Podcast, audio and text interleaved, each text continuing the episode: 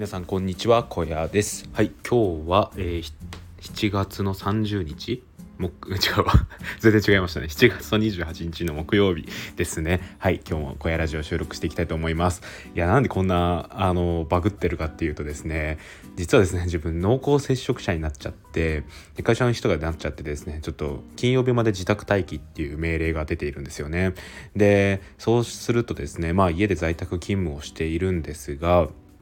まあなんかねやっぱりこう曜日感覚が狂ってくるんですよね。でうんなんかこうゆるゆると働いてはいるんですけどそんな感じであれ今日何曜日だったっけなっていうのがすごいなんか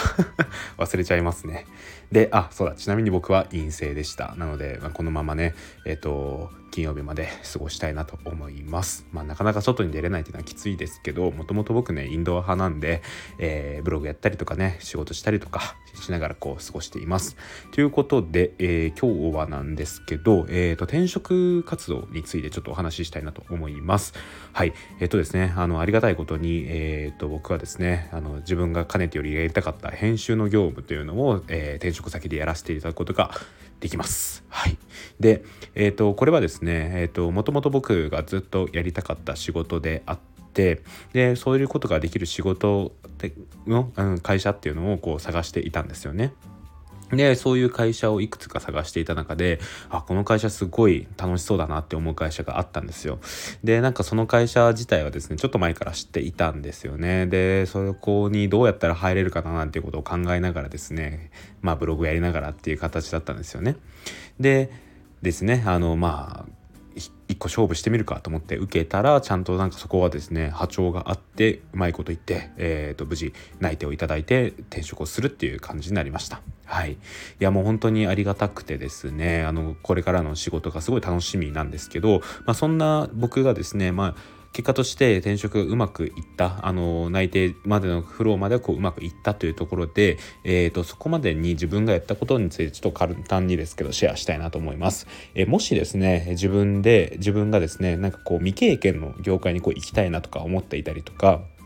なんか新しいことに挑戦したいと思っている人がいればですね、あの、この話は結構有益かなと思いますので、最後まで聞いていただければと思います。はい。で、僕がですね、実際、えっ、ー、と、今回は、えー、食品メーカーの営業を今やってるんですけど、そこから、えっ、ー、と、未経験で、えー、ウェブ業界、いわゆる、えー、IT 系ですね、IT 系の会社に転職をします。で、えー、やることは、さっきも言ったんですけど、編集業務ですね。えっ、と、記事を、えー、自分でも書いたりもするんですけど、どちらかというと、記者、えー記者じゃないな。ライターさんがいらっしゃってそれこそフリーランスのライターさんとかがいらっしゃってですね、えー、そういった方々に依頼をして書いてもらう。でそれを SEO とかで上げるための添削なんかをするのが僕の仕事になります。はい。でこれの仕事をですね僕はずっとやりたかったんですけどえっ、ー、とまあブログをやってるとは言いつつもですねこの、え、職種自体は未経験での採用にはなります。はい。でそうなってきた時に、えー、どうすれば未経験でも採用してもらえるかっていう話なんですけどまあ結論から言っちゃうとですね副業をやっておくってことですね。副業としてその興味のある仕事をやっておくっていうことですね。はい。これがすごい大事だなと思います。で僕自身はですねえっ、ー、と自分のポートフォリオとして小屋ブログ自分が今やってるブログを載せておきました。あとはツイッターのアカウントも載せておきましたね。でこの2つを、えー、見られてですね最終的には内定まで行きました。はい。であの最終的な内定に至ったところの理由なんですけどあの採用担当の方に聞いたところですね、えーと、やっぱりこう自分のブログを見て評価してくださったみたいです。でやっぱり記事あの誰からも添削されてない記事ブログの記事っていうのが一番こう参考になるみたいでその記事を見た時にこうなんか SEO とかで意識をしてるのかとかあとはなんかこう勉強してるのかっていうのがこう分かるみたいですね。で実際僕はですねあの本当に本を読んだりとかあとはブログの勉強会なんかに参加したりとかですねある程度自分なりにこう試行錯誤しながらやってることがあったので結構それが評価されて今回こう採用になったっていうところですね。であとはですねツイッターも結構見られているなと思いました。まあなんかその発信内容はちょっとわからないんですけど、まあ、フォロワーの数であったりとかなんかツイッターを使っているかっていうところですねその辺が結構見られたような気がします。でこれはなんか確定ではなくてなんか実際それが言われたわけではないんですけどなんか最後内定をもらった後にこう話した時にツイッターも見ましたっていうのを、え、話として伺ったので、まあ、ある程度採用の基準にはなっていたのかもしれないですね。はいまあ、これはですね僕が行くところが IT 系 Web 系の会社であってかつベンチャー企業というところでこれが一つの指標になったのかなと思います。はいそうなんですよねなんでなんかこう最近はですね Twitter も採用の基準になるみたいな話ってよく聞くと思うんですけど、まあ、実際そうだったのかなと思いますね。はいでなんだろうなこう一個注意としてあったのが未経験で採用しているところがあると思うんですよ。こうですねこう採用の資料とかを見るとですね未経験積極採用中とか書いてあるところが結構あると思うんですがですが、えーと、これにはちょっと注意をしてほしいなと個人的には思いますね。はいまあ、未経験で採用をしてくれますで僕も実際未経験なんですけどなんでそれを未経験でやりたいと思ったのかっていうところはしっかりと考えておかないとダメですね。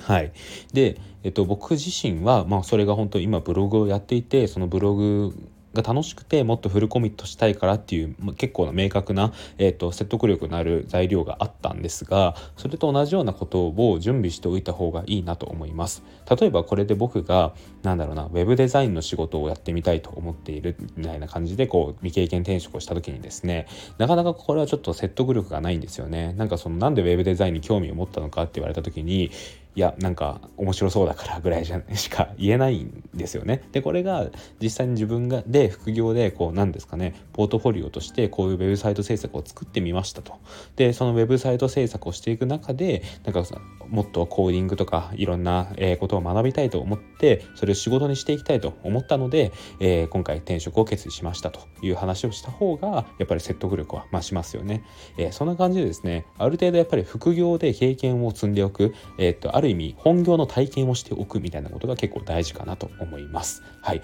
これがあるだけでも結構ですね結果が変わってくるんじゃないのかなと思いますね。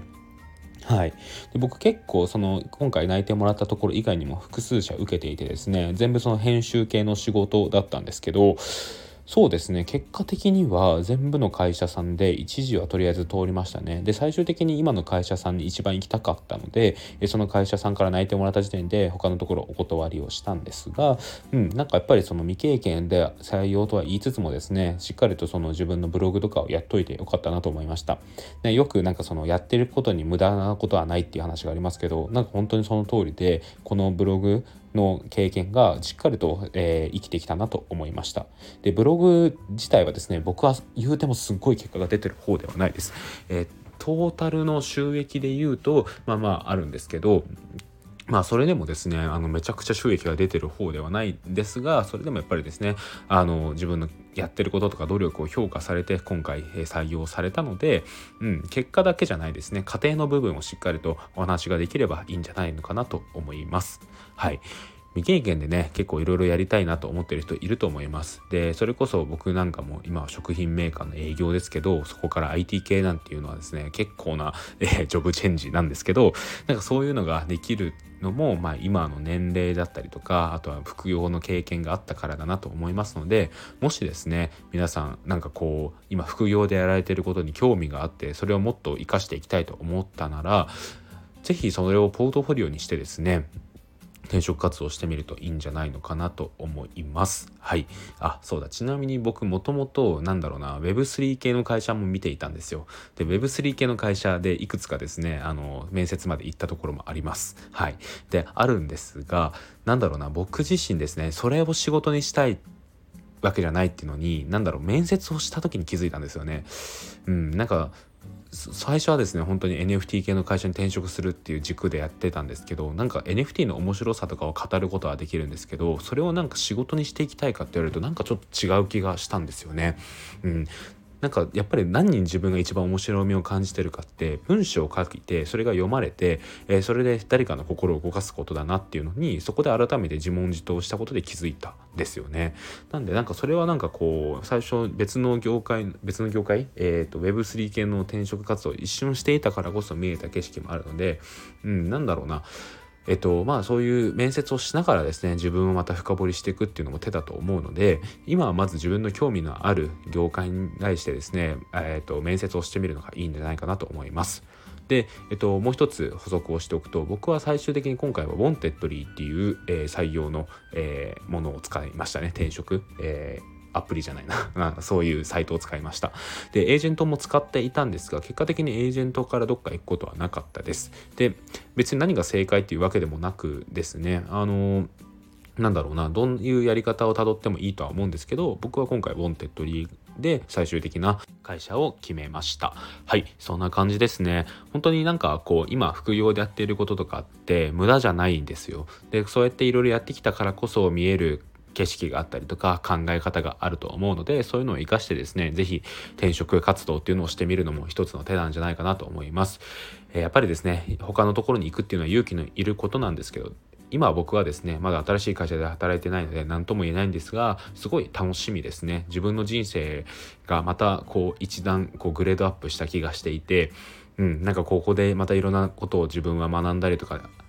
なんだろうな、えー、っとスキルを身につけたりとかできるんだろうなと思うと今からワクワクが止まりませんね。はい。そんな感じで今日の放送終わりたいと思います。この放送が誰かのお役に立てれば嬉しいです。また何かこう転職活動とかで相談があればですね僕でよければ全然相談に乗るので、えー、感想であったりとかレターを送ってくだくれ 送ってくださればと思います。はい。そんな感じで今日の放送終わりたいと思います。ここまでのお相手は小屋でした。それではまた明日。バイバーイ。